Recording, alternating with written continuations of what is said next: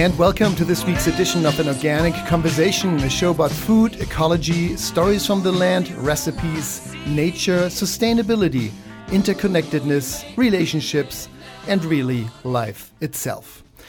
It's fall or late summer or early, early winter for some, perhaps.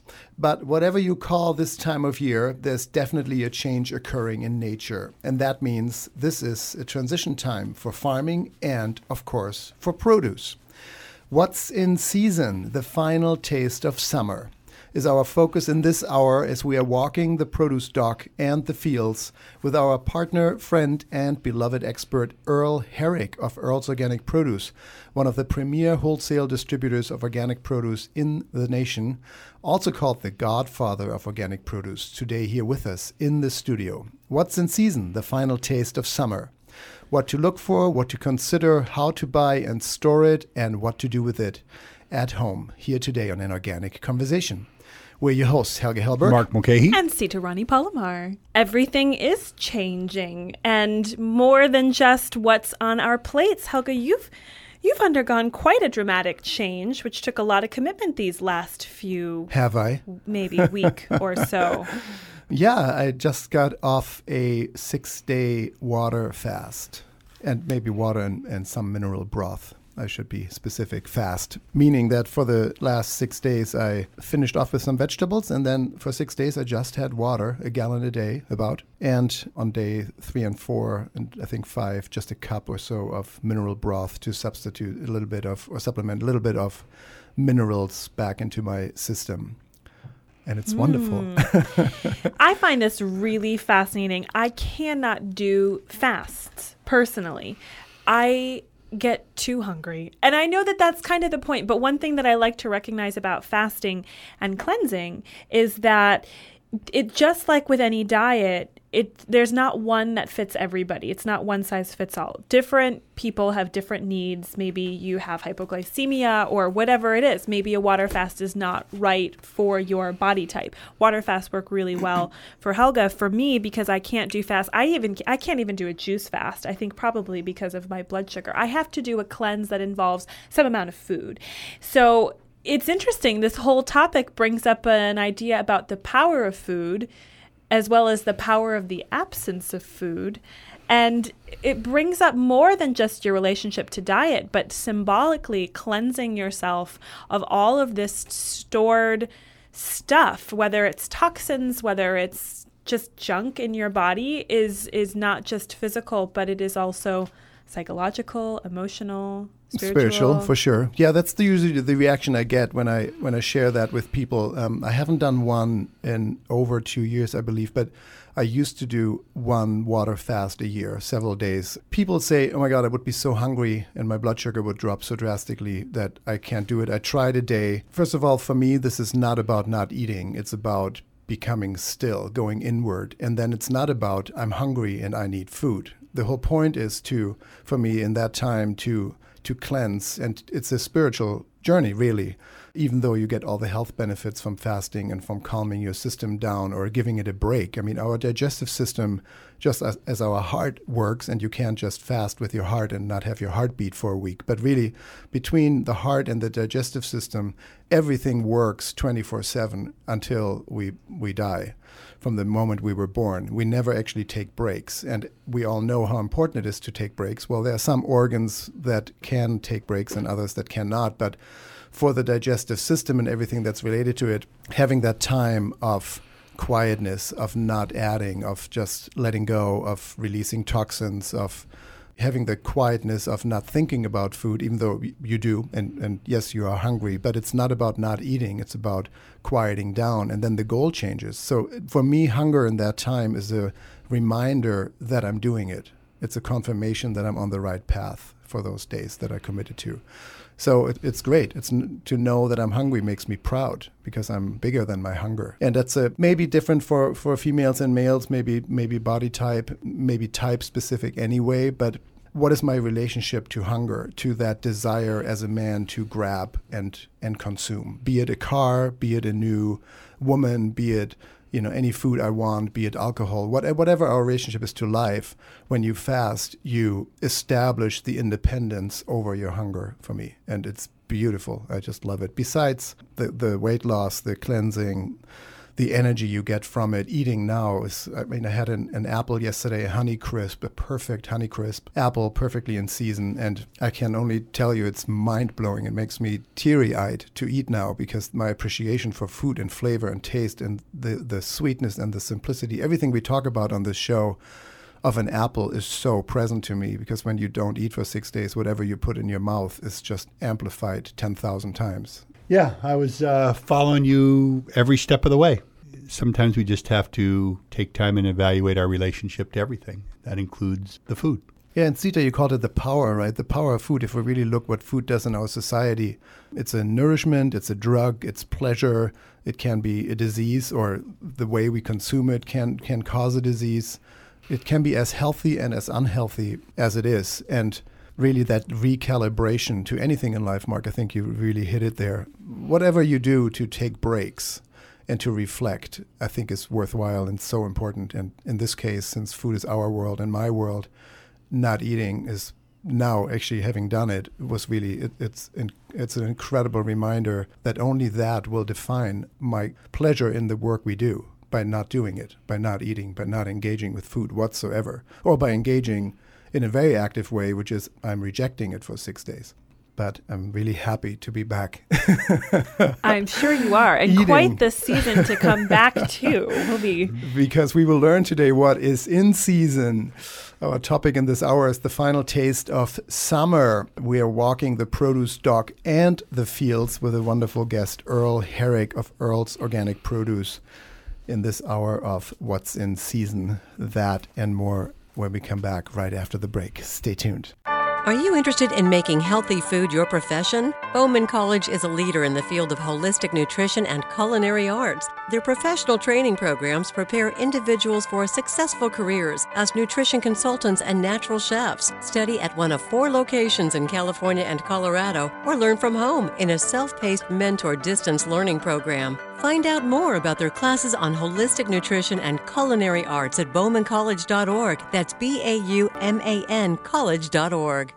Frey Vineyards is America's first organic winery, family owned and operated since 1980. Dedicated to the highest levels of organic and biodynamic farming, Frey never adds synthetic sulfites or other preservatives to their wines. Frey organic and biodynamic wines include delicious Cabernet Sauvignon, Zinfandel, Syrah, Chardonnay, and Sauvignon Blanc. Frey Vineyards Mendocino County award winning wines without added sulfites. Available at grocery stores and online at freywine.com. That's F R E Y W I N E.com. And we are back here to an organic conversation. I'm Helge Hellberg. I'm Mark Mulcahy. and I'm Sita Rani Palomar. What's in season? The final taste of summer is our focus in this hour with a very special guest, our partner walking the produce dock and the field, Earl Herrick of Earl's Organic Produce. We have one episode every two, three months where the entire hour is about what's in season, usually just a segment, but this is one of those transition times, Mark. and it's been and it's been a few months. We did it at the beginning of the summer, and now is the absolutely appropriate time to be jumping back into the market and seeing what's going on because there's a lot of shift going on, right?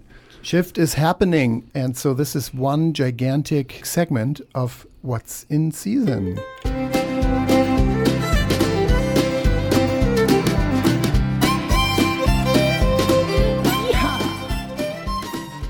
The final taste of summer, our focus. With us is Earl Herrick. Earl, welcome to the show. it's great to be here. It's great to be here and to uh, to be part of this particular story this week is it, it really is impactful for me. Uh, back in the day, I did my share of fasting, and and one of the conclusions that I drew from that for myself was I was disciplining my appetite. Oh, yeah. Mhm. you know, nice. Oh, interesting. because you know we have these. Um, we all have obsessions of some sort. Sure, And here we are. Here we are, a bunch of food people, and I could say that I'm definitely on that threshold on occasions. And so, to be able to take that time of, of relaxation, of separation, it uh, for me, it's about my appetite comes up. I mean, the first day, are you kidding me? I'll eat. I'll eat a plastic bottle, and, and and so every day you're just disciplining it until you reach for me it was a very clear sort of uncomplicated space to finally get to. Mm-hmm. and um, some of the longer fast it was almost like i don't even want to eat again. But that's but that's the other side of it. Right, you right, want you want to then kind of get obsessive with not eating. Mm-hmm. so it, it's interesting to try to find that not even to try but to achieve that that balance. So great time to be here thank you Well, it is about finding the balance between two extremes, and that's Yes. actually what's happening for us on on the market right now. I can only imagine the balance between the two extremes of summer produce Yeah. and fall produce, and what's happening in between. So, Earl, tell us what's happening at the market right now. It, it's it's the change is so apparent for me. One of the most obvious ones is that it's darker later. I mean, you're walking around, and if you're on the market, it the sun sh- starts shooting up at 4:15, 4:30, and you go, "Wow, I'm shopping in the in the day." So this is a time of year where you. You enjoy the darkness a little longer, so you're you're there shopping until 5:36, and it's still dark, and there's a certain normal normalcy that, that is that is re-achieved. So that's that's the biggest thing. But and as you walk the market, the whole atmosphere is different. This the the change between that summer fall is so apparent. You're you're walking a couple months ago down, and there's pallets. I'm talking about seven high, big pallets of, of stone fruit everywhere. I mean, every stone fruit you can think of, fragrant and, and beautiful bouquets everywhere.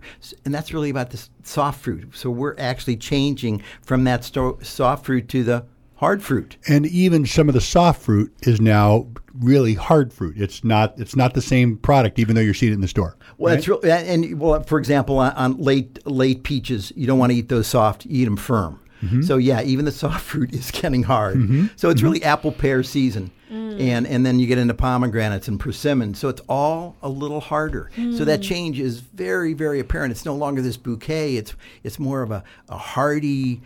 You want to get your hands. You want to open that box and crack off some apple. Well, what about like figs and some of those summer things that are still around? Yep.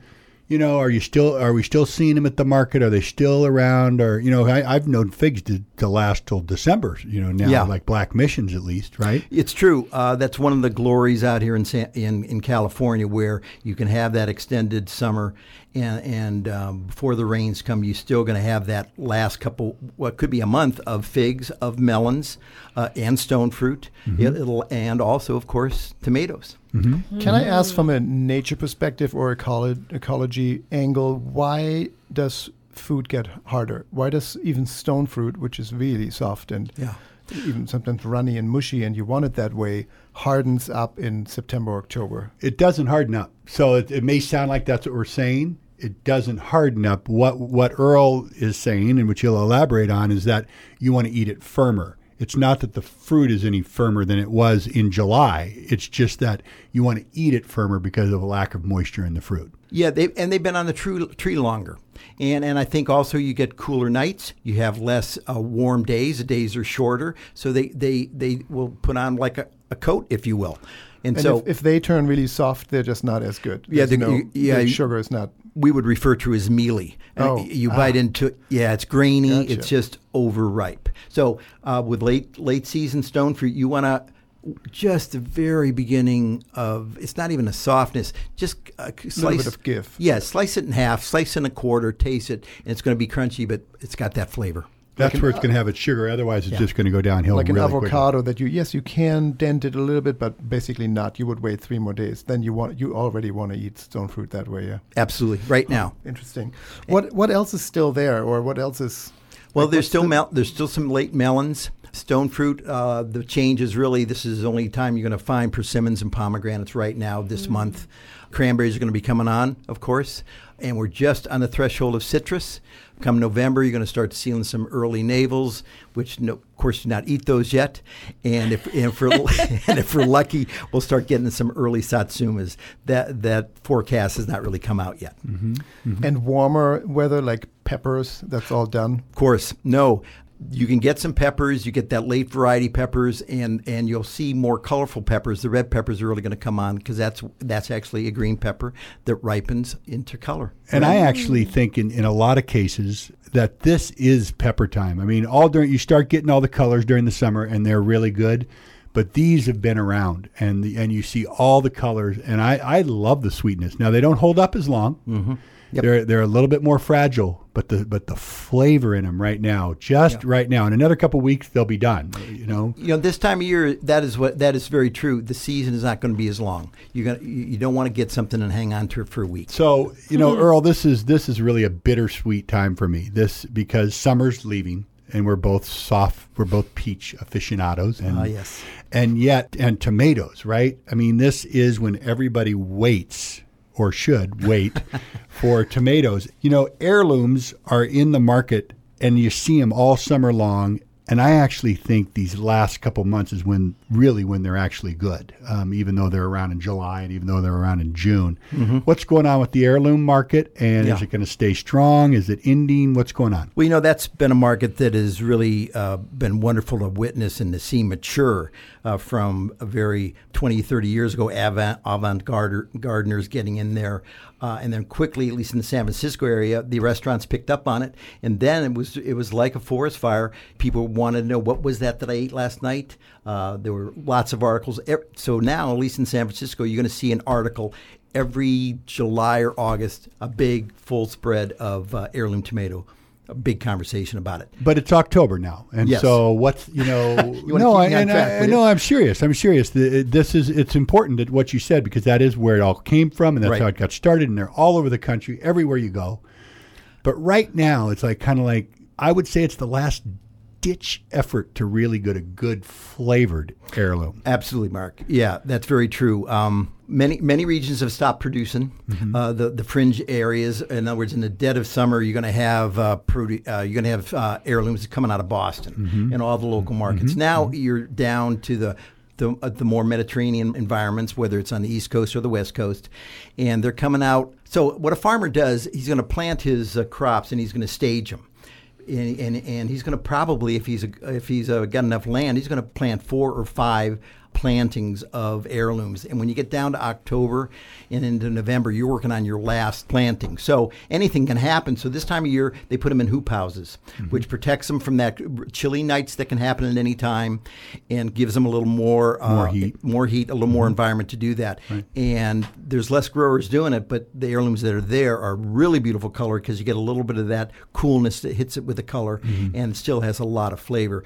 I would say this is your best last shot Right now. right now. Right now, if you're going to buy them, buy them. They're worth that five ninety nine because Yeah. they're still going to be five ninety nine or six ninety nine in a week or two. Yeah, and, and then in a couple weeks after that, as the local deal ends, they're going to start coming out of hot houses out of Mexico, and that is going to be a shadow of what you can have now. Yeah, they're still they're still yellow, they're still purple, they're still red. Yeah, well, kind of. Yeah, kind of, but they but they aren't the same thing, and that's that's the reason we're we're talking about it right now. Yeah, and, and one of the things is it doesn't always get uh, advertised as such. I mean, the, the, the stores lose track of, of the the origin, and uh, restaurants still want to still want to have uh, that on the recipe on the menu. So you can lose track. So Until you put it in your mouth. that's right. That's right. So watch out for your tendency in November to want that heirloom salad. It may be it may be over by then, mm-hmm. but check it out. What's in season, the final taste of summer, our focus in this hour. You're listening to an organic conversation. I'm Helge Hellberg. I'm Mark Mulcahy. And I'm Sitarani Palomar. We are accompanied, as you know, by the voice, by our wonderful, usually call in guest, but once in a while graced with his presence here in the studio. Guest today, Earl Herrick of Earl's Organic Produce, one of the premier wholesale distributors of solely organic fruits and vegetables in the nation. We're looking at what is at the market and in the store right now and how to pick it, how to choose it, and and soon what to do with it. Coming up, that and more here on an organic conversation in just a minute. Stay tuned. Produce is ever changing, seasons coming and going. At Earl's Organic, we have been sourcing solely organic produce for over 20 years. Since 1988, Earl's Organic Produce has been establishing strong relationships with growers and developing a deep understanding of the seasons so you can offer the most delicious organic produce to your customers, staff, and clients year round. For organic produce, visit Earl's Organic Produce at earlsorganic.com. That's earlsorganic.com. Spicely Organics offers more than 200 different organic spices and dried herbs to choose from. Classics like oregano and cumin, exotics like ají amarillo, and blends like tikka masala. Spicely helps nourish your body while embracing sustainable, eco friendly, and ethical practices always. Take wellness into your own hands and creativity into your own kitchen. Spicely Organics, teas, spices, and dried herbs at your natural food store and online at spicely.com.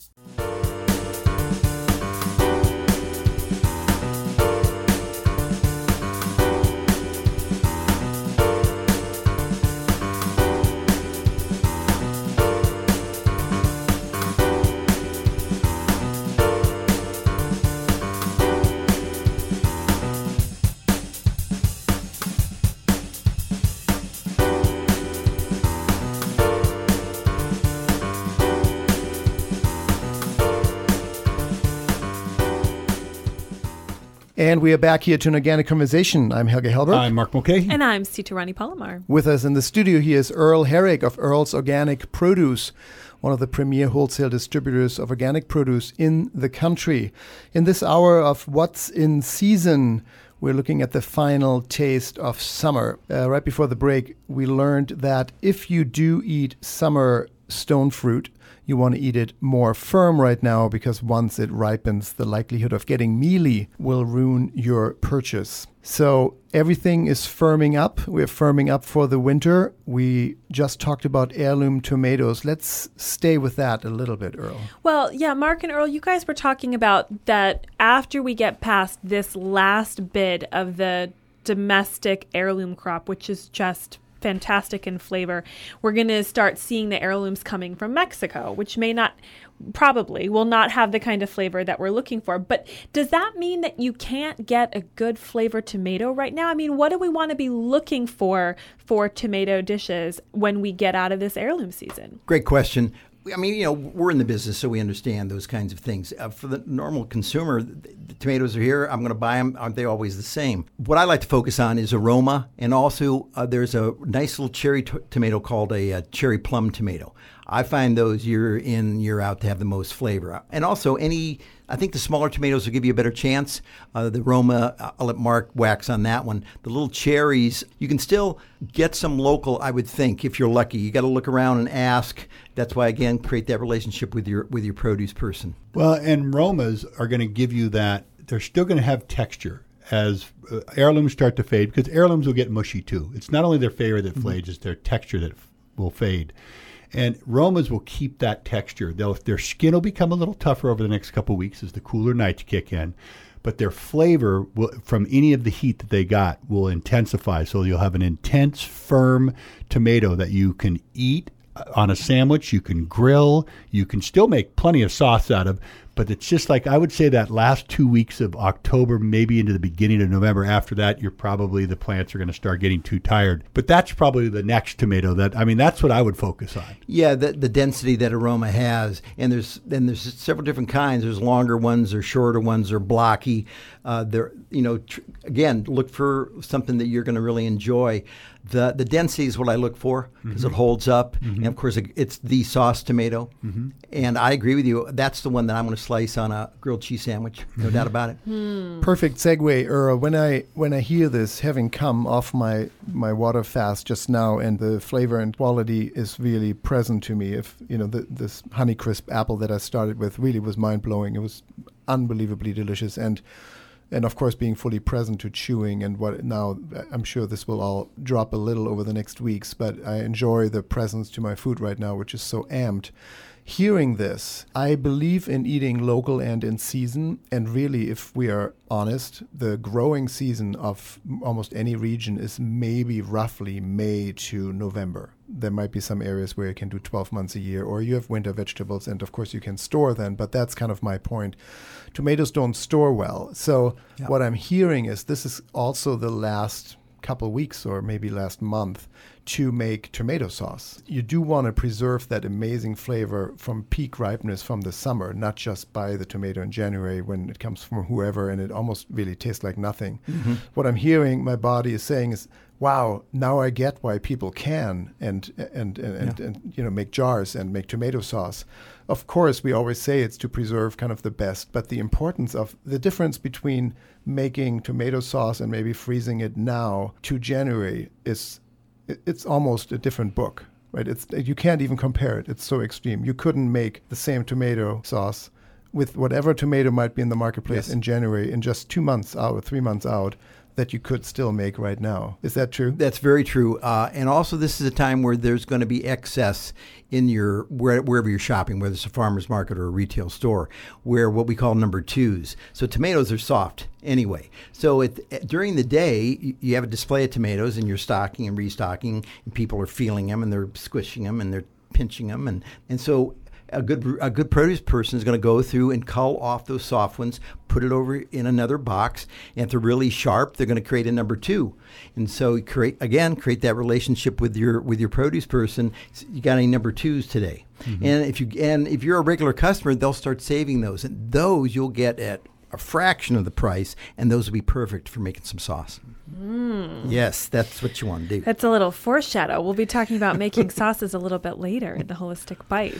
And that brings up a question, another question I have for the two of you, Earl and Mark, which is about tomatoes. Now, I know kind of the golden rule about storing tomatoes is don't put them in the refrigerator. Is that rule true year round? No tomato ever goes in the refrigerator, or does it change when you get to January and you're and you're going with a different variety of tomato? No tomato that's a friend of mine is going in the refrigerator. I love it. Well, it's 41 degrees is the cutoff temperature for tomatoes. That's that's really your average refrigerator runs around at a high of about 36 or 38, and that's in that's in the front of the refrigerator. In the back, it's even cooler, can get down to 34, or and and so by putting them in the refrigerator, a tomato will change its texture. Now, what you're talking about is you're trying to oh, I need to just I don't want these to go to waste what you're doing is you ha- you're going to say that I'm going to be willing to compromise the texture and the flavor of this tomato. And so I would recommend that you either just use it or create a sauce from it that you're going to eat in a few days. And those are all things that you're going to be touching on, Sita. But yes, you're actually making a conscious decision to change that experience for yourself. And so if you don't mind mealy and unflavorful tomatoes, go ahead and put them in the fridge. Well, you, know what, what we do. What we do at the market many times, since our growers don't refrigerate tomatoes at all, they're going to come in. They could be 80, 90 degrees in the box. So we put them in our middle temperature walk-in, about 45, and we and we and we air stack them, meaning there's space in between, and we and we let it, we keep them in there for a couple of hours to get that heat out. If we don't get that heat out, they're going to turn to mush. They'll just continue to cook. But so for us, we like to keep them at about 50 to 55 degrees. So we get them out of there and then put them And they're still fine. That's a good temperature for them. but really- it's still taking out that heat. So They're going to last longer. Yeah, you got to take them out of the heat because they'll just cook. Uh, they're just their metabolism. They're just their adrenaline. They're going.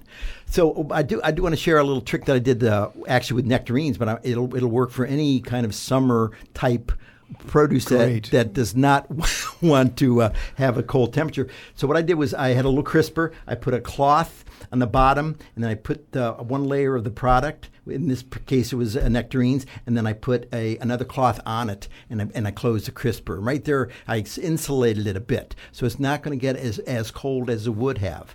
And and they kept for probably another week. And your crisper is not as cold. Yep. And the other thing about that is if you do have them and you bring them home, store them on their shoulder where the calyx is, right? Not on their bottom because that's where they ripen from. So that's going to get soft first. So if- stem down. Yes, so stem down on, and I call it on their shoulder. And so if, if you put it on the other way, then it's going to get soft first, and then that's where it's either going to mold or it's going to get really soft, and then it's uh, so that's just one way. And you just really need to buy your heirlooms right now, only a few at a time, or or make sauce, which you're going to talk about. But you really just you, you can't you. I recommend that you don't get so overzealous that you want to eat bring home a thousand of them because you can't eat them fast enough for as fast as they're going to ripen in a room temperature house. It sounds like every fruit that hangs you want to store because Earl, you just Mark, you talked about tomatoes. Earl, you just talked about uh, before about stone fruit. Always it ripe because it hangs on the tree. That's what I learned from you guys. The sugar collects at the bottom, and you want to store it upside down, so to say.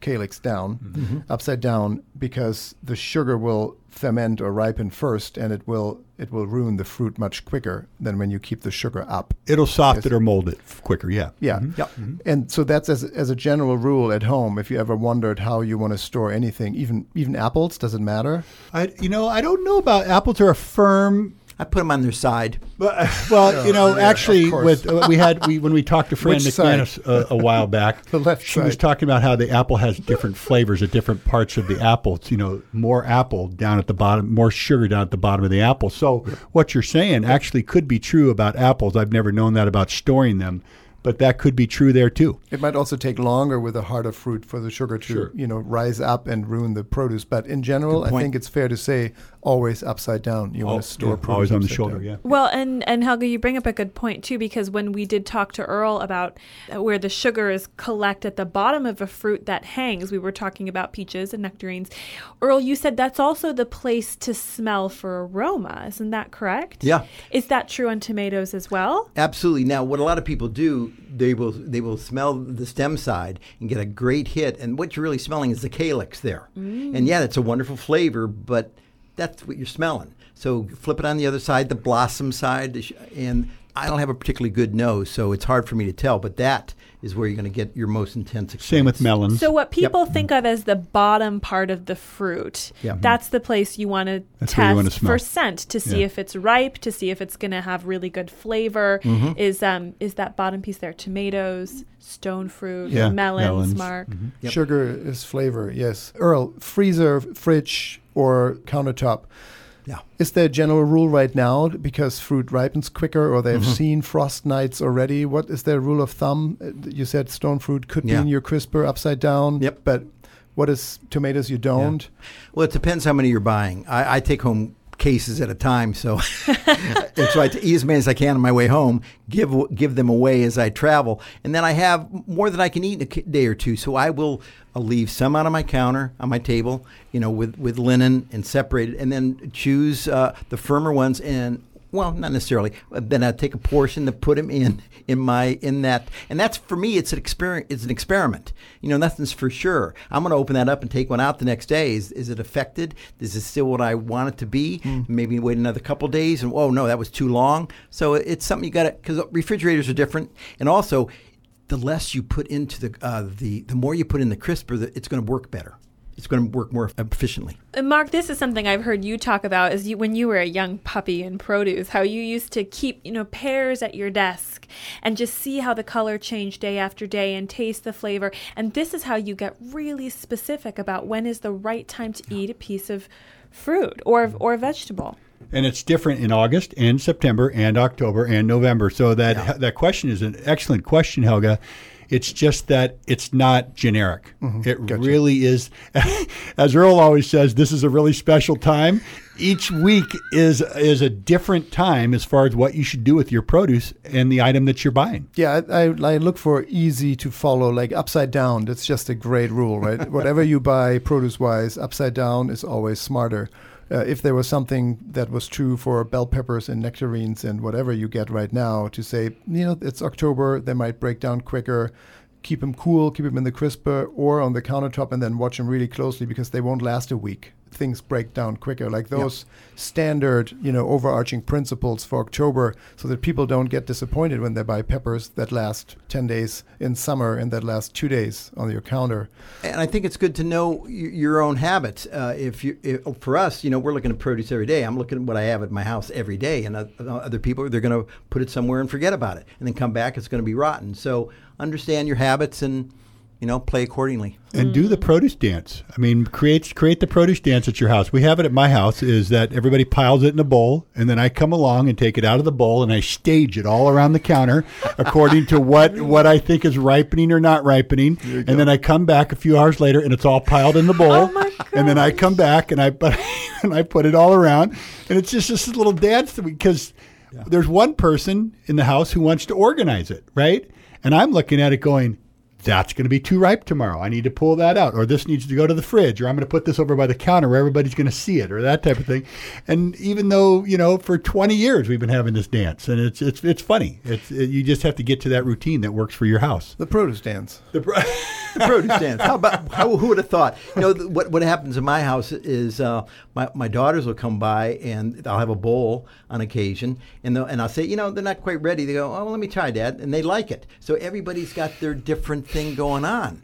And I would say, well, I, I, I want to wait another day, but oh yeah, this is perfect, Dad. That's why Helge and I aren't roommates because Helge and I would I'd go Helge, they're not ready, and he'd go, this is perfect. Right If you ever have seen Helge and Mark eat pears together, it's like they're eating two different. Cherimoyas, pears, all kinds of things. It's absolutely true. Yeah, Mark likes cherimoyas when they're like fermented and rotten. I, I don't get it, but that's not how okay. we eat cherimoyas. there are many reasons why we are not roommates, Mark. But um, this is an organic conversation. I'm Helge Hellberg, I'm not his roommate. And I'm, and I'm Sita Rani Palomar. and with us is Earl Herrick of Earl's Organic Produce, the godfather of organic produce, really joining us with his expertise in this hour of what's in season. Our focus, the final taste of summer. We'll be back with so much more in just a second. Stay tuned. Spicely Organics emphasis has long been on the natural health benefits of organic spices, and now Spicely is excited to share more health benefits with the introduction of their hand blended organic teas. Choose from black, green, white, mate, oolong, pu'er, and herbals blended with their signature spices like vanilla rooibos, sweet turmeric, and honey lavender. Spicely Organics, teas, spices, and dried herbs at your natural food store and online at spicely.com. Are you a chef, have a catering business, or planning a party, or simply just love organic produce? If you're in the San Francisco Bay Area, walk right in to Earl's Organic Produce. Anyone can buy directly from us at wholesale prices. You don't have to be a natural food store to enjoy the freshest and most delicious organic produce. We are located on the San Francisco Produce Market at 2101 Gerald Avenue. We look forward to seeing you. Walk-in hours are Monday through Friday throughout the night from 10 p.m. to 10 a.m. Minimum purchase is one box or flat, cash or checks only. For more information, visit earlsorganic.com.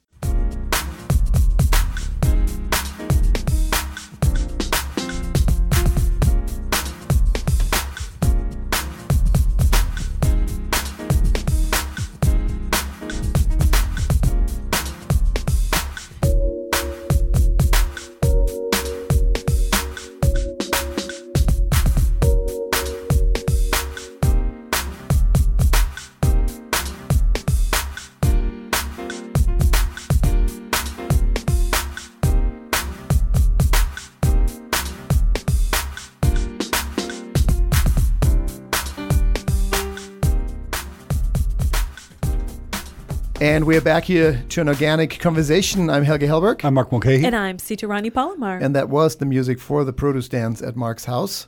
in this hour, we are focusing on what's in season. This is the big transition time between summer produce and fall or even early winter fruits and vegetables that are hitting the marketplace right now or soon. What's in season, the final taste of summer in this hour with our partner and friend and expert Earl Herrick of Earl's Organic Produce the godfather of organic produce. Earl, it seems like, and I'm of course biased having broken my, my water fast with a Honeycrisp apple, which was outstanding. It You- seems like it's an extraordinary year for apples, and maybe that's my totally small subjective world. You're in a special place, Helge. I am. It seems like that a lot. Yeah, many times in my life, whatever that means. But is it a good apple year? Talk about the apple season a little bit this year. Yeah, it, it is a good season, and it's uh, it's still unfolding. It's at the uh, middle of October. Uh, the focus being out here in California is the California crop, which is pales in comparison of with when you get up to the northwest. Think uh, Washington State, which produces the vast, vast majority of the apples eaten all around the world. But for, for us as a wholesaler and local distributor, we focus on the California apple probably all the way through November into December. And what that means is we get to go to these orchards.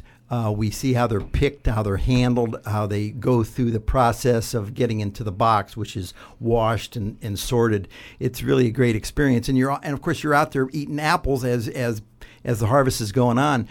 For me, the the California apple I love the best is is the Fuji apple. And you know, Fuji's are, are also grown in the Northwest, but for me, the Fuji apple out of California has more sugar, has more depth and complexity. And the thing about what Earl's talking about, it's not the prettiest. It's not the prettiest apple. It's not the prettiest Fuji. There are m- more beautiful apples to the eye you're, that you will see, and you look at a California Fuji and you go, hmm. Yes. But if you taste it, and I'm I'm right there. I say this all over the country. The best the best Fuji I've ever had is from California, and and I know Washington people argue with me all the time, but but it it is by far. You just like to pick arguments, Mark. Sita, you had Well, I think that you bring up a good point. We've gotten to a place where we expect really, really cosmetically gorgeous fruit and vegetables, and that in some cases we're choosing that cosmetic appearance over the flavor. And so you're talking about this California Fuji as not being that beautiful compared to other Fuji apples, but the flavor is almost unparalleled. So that's something to consider is that, you know, a beautiful fruit doesn't necessarily mean it's going to be a beautiful Oh, flavor. true. Yeah, that's so true. Coming from Germany, I remember there was an old apple tree, and I'm I'm almost certain now it was only planted to pollinate others. It, what is it called? A, Crab. oh, a crab apple. Exactly. It wasn't quite a crab apple, but it was tiny. It was it was Yeah. as big as a walnut. Mm-hmm. Mm-hmm. So delicious. Mm-hmm. So delicious. Lady Perfect shape, f- flavor, amazing. But you wouldn't never find that in the marketplace. Nobody would buy it. You need like a dozen to to really you know have Yeah. the equivalent of a full big Fuji apple experience. But wow, what a delicious little little nuggle there. And Well, you just Helge with his made up words. Yeah, uh, and Nuggles, just, Helge, just so that you know, is a lot of those crab apples were actually planted on purpose, and they were planted for cider. And so I don't know if they drink cider in Germany, but around the country, a lot of the early apples, that Johnny Appleseed, it's not a myth. He was planting a- crab apple type apples because that's what people drank. They drank they drank cider, cider and hard cider was what they drank every single day, and that's what those apple trees were. Growing up in Ohio, uh, southeastern part of Ohio, down by West Virginia and Kentucky, all there were just cider stands all over the place. And in the fall, sugar, donuts, and hot apple cider. Earl, Yes, You- that was the time. You are speaking my language because you know I grew up in Michigan and it's the same thing every fall. Yeah. Every fall, sugar donuts and hot apple yeah.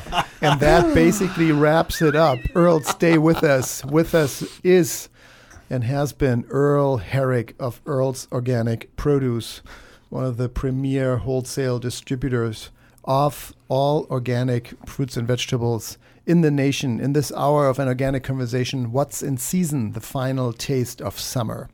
Stay with us. We'll take a quick look at the world of health and beauty and then a mini forecast of what people can expect to be finding in the produce aisle maybe in the next few weeks coming up as we are slowly heading or actually quickly heading towards the Halloween world.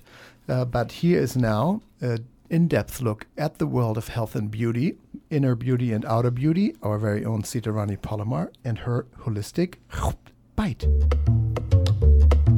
Well, an in depth look today specifically at heirloom tomatoes. I, much like my fellow gentlemen in the studio, are positively obsessed with good heirlooms when they're here. In fact, I find since I've started working with all of you that I wait until what is probably a, an unreasonably late time in the season to even buy a tomato because the flavor just almost is not worth it to me beforehand. But when it's here, I simply cannot get enough of it. I can't even, I can fully satisfy my desire for tomatoes and still want to do more with tomatoes because they are that outstanding. And this is when I start getting creative in the kitchen.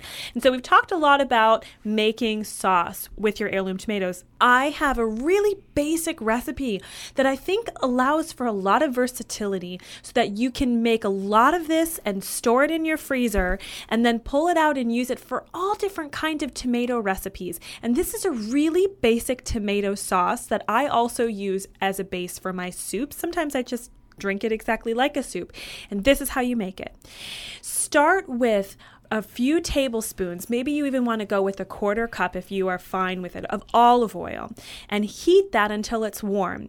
Then you add one to two cloves of garlic to this warm olive oil until it gets golden brown and then remove the garlic because once it has that gar- that golden color, it's infused your olive oil with garlic flavor, and then you can get rid of it and not have any of that bitterness that you might get from an overcooked piece of garlic. Saute one to two onions, and then you add two pounds of tomatoes once the onions are soft. I don't even take the peel off of my tomatoes because I have a high speed blender that just emulsifies everything perfectly. If you don't have a high speed blender, then you can remove the peel from your tomato. But you add the tomatoes and you cook it down until the whole thing comes together. It takes about 20 minutes, not much more, and then puree it. And that is it. That is the basis. We're talking about heating some garlic and olive oil, sauteing some onions, adding your tomatoes, pureeing, and you're done. Put it into glass jars. You can use mason jars to freeze, but make sure that you don't get the kind that curve back in on itself because that will shatter in your freezer. You want to go with a wide lip mason jar, leave some head space so that when it expands, it doesn't explode this glass, and store it in the freezer. And when you're ready to have tomato soup, you can pull this out. You can add roasted onions, you can add carrot, you can add basil, whatever you want to make a good tomato soup, you've got a base for it. If you want to make t- enchilada sauce, you can pull this out and add roasted chilies. This is a really basic way to make use of all of these gorgeous heirlooms and have a lot of different ways to enjoy it well into the season. And that's this week's Holistic Bite. Thank you, Sita. That sounds so simple. Is that also the basis of the tomato soup you made uh, a few weeks back? We talked about that where you added some saffron to it. Is that basically the same principle? Similar. So for the, the when we had all of the natural food retailers come to California for the Passion, Purpose, and Produce seminar, we did because it was heirloom season a roasted heirloom tomato soup with saffron. So I used kind of the same basic recipe, but I roasted all of the vegetables first because it helps to really deepen the flavor. I call it this golden elixir that you get when you put olive oil and garlic and onion and tomato into the oven for an hour and it just turns this beautiful golden color. And then you puree it and it's it's pretty much the same recipe and you get an outstanding flavor. And you could freeze that as well. right? Absolutely. That's what I like to do this time of year. Make sauce, so make good. soup with your tomatoes, store it in the freezer because when you get a craving for grilled cheese and tomato soup in January or February, I tell you, the tomato soup Hmm. Can't you make now is going to be better than the Roma soup that you make then. But that's just my opinion. Well, that's Sita Rani Palomar, and since we just talked about apples, that's her holistic. Bite. Yes. Real sound effects here in the studio. So, before we wrap for this episode, it's been a wonderful walk down what's left in the market to get excited about how to enjoy the, the last flavors of summer. But, Earl, what can we be looking forward to? I mean, I know that this time of year I start to get really excited about the holidays and all the different beautiful meals that I'm going to Yeah. share with family and friends. For me, when I when I think of what we're heading into, everything gets. What's funny? It's a combination of things start to mellow from from the summer, but th- they actually, for me, they get more intense. The sunsets have a little more intensity to it. The the leaves start turning. Uh, you now have with the cool nights getting into a, in a cold snap. That's what brings the color out, and these high colored apples and pears. You get fr- you get the different shades of the green going going to brown, going to gold. So all the all the colors get a little more intense, get a little more sharp. So with with that in mind, we're going to start getting into more and more winter squash. Of course, pumpkins. Uh, you start thinking definitely about Thanksgiving. So it's about uh, all all the things that you put in the turkey. But on the fruit side, you, you want to think about uh, satsumas starting in just a couple weeks, and then the apples and pears and and you want to stay ahead. That's one thing to think about. You want to stay ahead of pears because they will take about a week to ripen. So if you're hungry for them right now, like an avocado, think ahead a little bit and grab those. Is that true for Asian pears as well as Bartlett's and whatever other varieties you see? Thank you. No, Asian pear, they're ready to eat, and and then, and, that- and some people will call those an apple pear, where they're they're crisp and, and they have this wonderful, uh, subtle, almost bouquet to them. Uh, and there's lots of good Asian pears. We got to do a segment on Asian pears. We do. And you know what? Another thing that we're coming into, which uh, is r- uh, really familiar for me and I really love, is it's becoming nut season. Right? This is the nut oh, harvest. Oh yeah, you mentioned that every year. Almonds, walnuts, you know, pecans. I mean, we, we you know, you say, see, you re- mention recipes and go, go out and buy some pecans and put it in your salad, or go out and get some walnuts because they're good for brain health and different things like that. Now, and I could just be just that weird, freaky guy who, you know, has a different taste, which you're all nodding your head, but nuts taste better now. And Earl Earl talks fondly about cracking nuts, you know, growing up and cracking nuts. And there's a different flavor to when you just crack a nut and open that shell and take the meat out.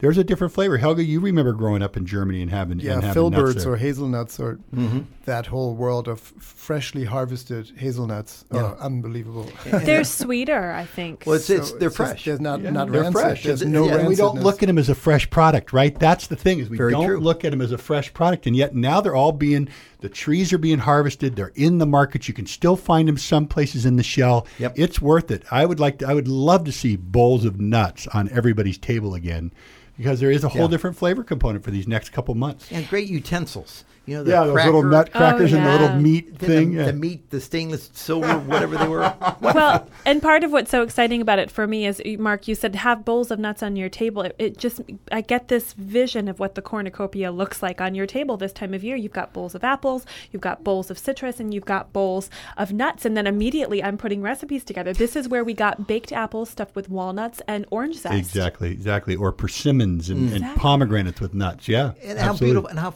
beautiful is that? I mean, the, a, a- a beautiful high-colored pomegranate and a persimmon. Those two, that bright red and that orange, just boom. And the brown really pops then next to them further from the nuts. Yeah. That's very true. Mm-hmm. And as an alternative, I mean, this is the time, you know, candy, conscientiously or not consumed, however you purchase or consume chocolate. Of course, chocolate has a place in most of our lives. And yet, some really perfect pieces of produce still, some nuts.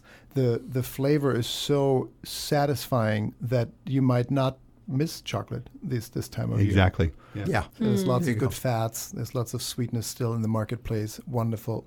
Thank you, Earl. What's hmm. in season, the final taste of summer. Our focus in this hour, a lively conversation of what to find in the store as we are walking the fields and the produce dock with our partner and friend Earl Herrick of Earl's Organic Produce. More information, of course, always on your website, Earl. Yes. That's earlsorganic.com. And you might also consider following Earl's Organic on Instagram. I know that your marketing manager, Susan Simmons, who's just an absolute food fanatic, she so loves these beautiful items that come into season. She's snapping photos all the time and she puts them up on Instagram, and you can really see what's good right now. Yeah, how to pick it, how to choose it, how to store it, perhaps uh, great photos, education, nutritional information, and even recipes on earlsorganic.com or Instagram, Earl's Organic, or Facebook. Or Twitter.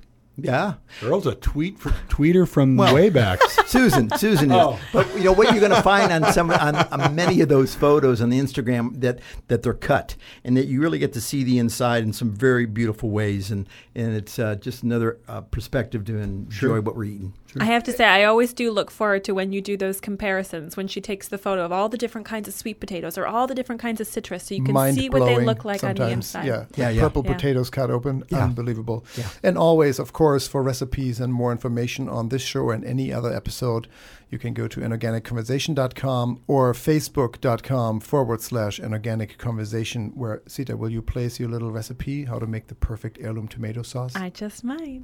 You just might. And that was this week's edition of An Organic Conversation. Thanks Bye-bye. for listening. An Organic Conversation is a proud production of the Organic Media Network. Associate producer, Kristen Ponger.